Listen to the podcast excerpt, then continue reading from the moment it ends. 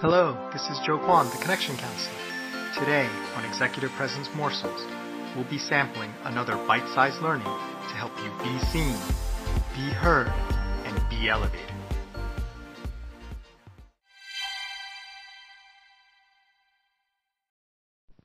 Hello, this is Joe Kwan, the Connection Counselor, and welcome back to Executive Presence Morsels.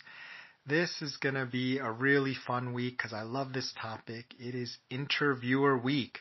So this is all about whether uh, when you're interviewing someone or being an interviewer, uh, different things you can do to do that with more leadership, with more executive presence. And a lot of these things I've learned um, throughout my career giving different uh, interviews or interviewing people.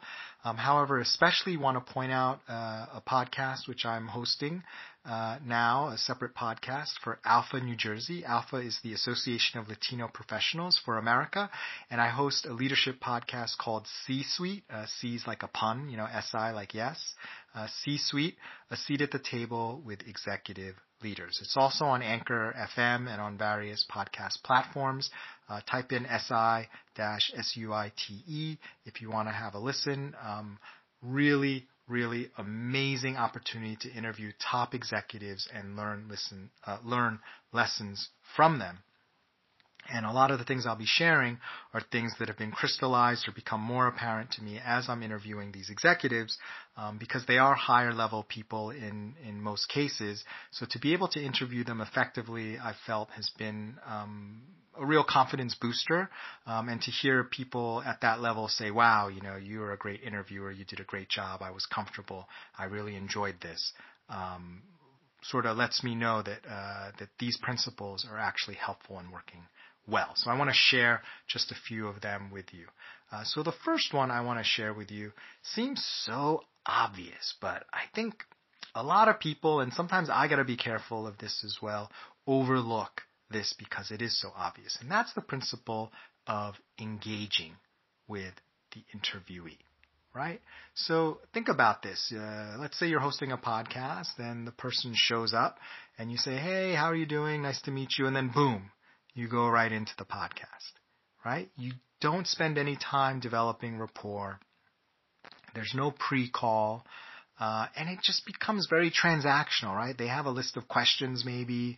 Um, you have a list of uh, things you want to go over, and you just kind of muddle through together. But there's no chance for you to really go deep, and if you do, it's more accidental uh, than anything else because you haven't had a chance to develop that rapport.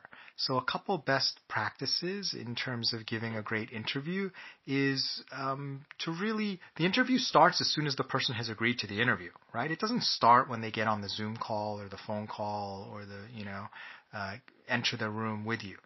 All that prep to develop the rapport, to get them thinking more deeply and substantively about what it is um, you think they might contribute, that will pay huge dividends once the record button is pressed and that red light turns on. Now, what if you don't really have time because the person you don't have access to them or they're not being prepared properly by their people? Are you just stuck or are you done once you show up to the interview? Well, the good news is no. There are still things you can do during the interview to engage with them. And that can be just as simple as the way you ask the questions, the way you relax into it, the, the maybe the small talk you make, maybe a pleasing int- introduction that really makes them think about themselves and what they're about to do in a different way. All of these little things can help you develop a rapport even after you've missed the opportunity to do it earlier. The key the key thing you need to be able to do is understand and intentionally do the things that you're going to need to do to engage with the person. Doing that is half the battle. The other half of the battle is, you know, relaxing and just engaging and, and doing it in a way uh, that is natural and organic so it doesn't feel uh, forced by the person. And if you can do those things, you will end up with um, some surprising interviews right? Some surprising revelations. And I guarantee you, sometimes the person being interviewed will be shocked. You know, it's, it'll be like an Oprah moment. They'll be like shocked that they shared with you the thing that they did. It'll be the first time um, that they ever shared that with you. And it can come from a question, it can just come from the general, um, you know, way or rapport that you have with them. You know, one question I've started asking um, a little bit more uh, intentionally to try to get people thinking more deeply about their leadership is um, after some warm up questions on C-suite, I ask people, um, starting from season three going forward, when did you know that you were meant to be more? Right? So these are seasoned executives, and at some point they weren't, right? They were children, just like you and me.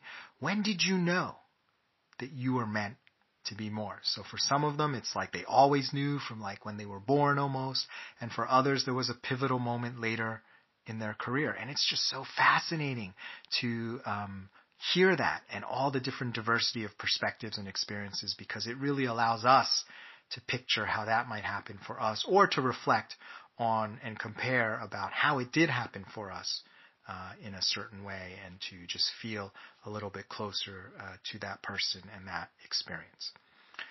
So what I'd love for you to do today is think about how you engage better with people. Whether it's an interview or not, it could just be a conversation, it could be a group meeting uh, that you're leading or participating in. What are the ways that you can engage more deeply with that experience?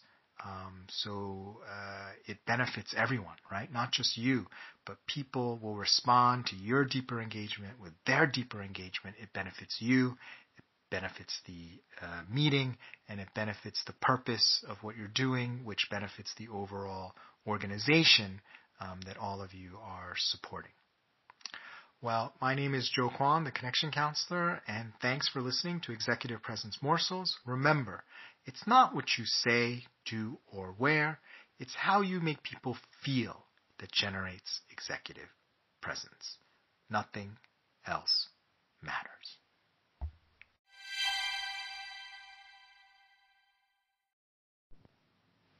If you like, please stay tuned for a preview of tomorrow's episode, brought to you by our sponsors.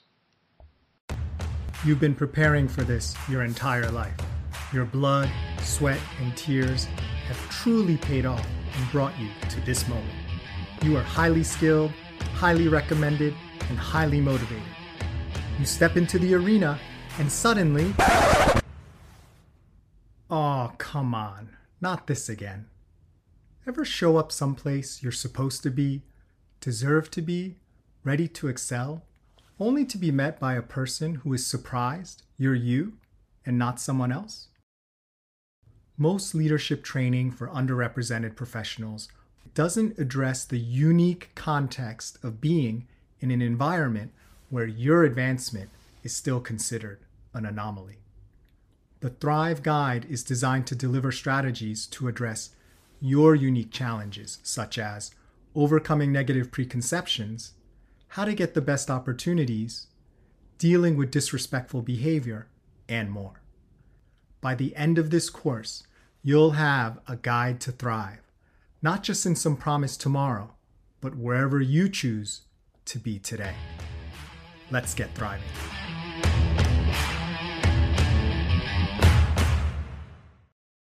Hello, this is Joe Kwan, the Connection Counselor, and welcome back to Executive Presence Morsels Interview Week, one of my favorite topics. Before I get started, uh, just a quick update. I'm so excited. I just ordered a new microphone to sort of upgrade the audio on the show for you and for videos that I make as well in different trainings. Um, just wanted to shout out a thank you to Jeremy Manjorin, who is actually a guest uh, on a collab episode on learning and executive presence. One of, actually one of the most listened to episodes. So check it out if you haven't already. Jeremy, thanks so much for your suggestion. Jeremy is a learning and training wizard. Um, he was at KPMG. I first got to know him there, and now he's the chief learning officer at the Federal Reserve Bank of New York, where we also have a great ally uh, in ALPFA, which is a nonprofit I serve in, uh, Teresa Torres. She's also uh, at the Federal Reserve Bank of New York as the Chief Diversity, Equity, and Inclusion Officer. So I just wanted to give a shout out to Teresa as well. So, with no further ado, let's get started. So today's topic is going to be on listening deeply. And what does that mean? Thanks for listening can't wait to be with you again. Join us next time for another tasty executive presence morsel.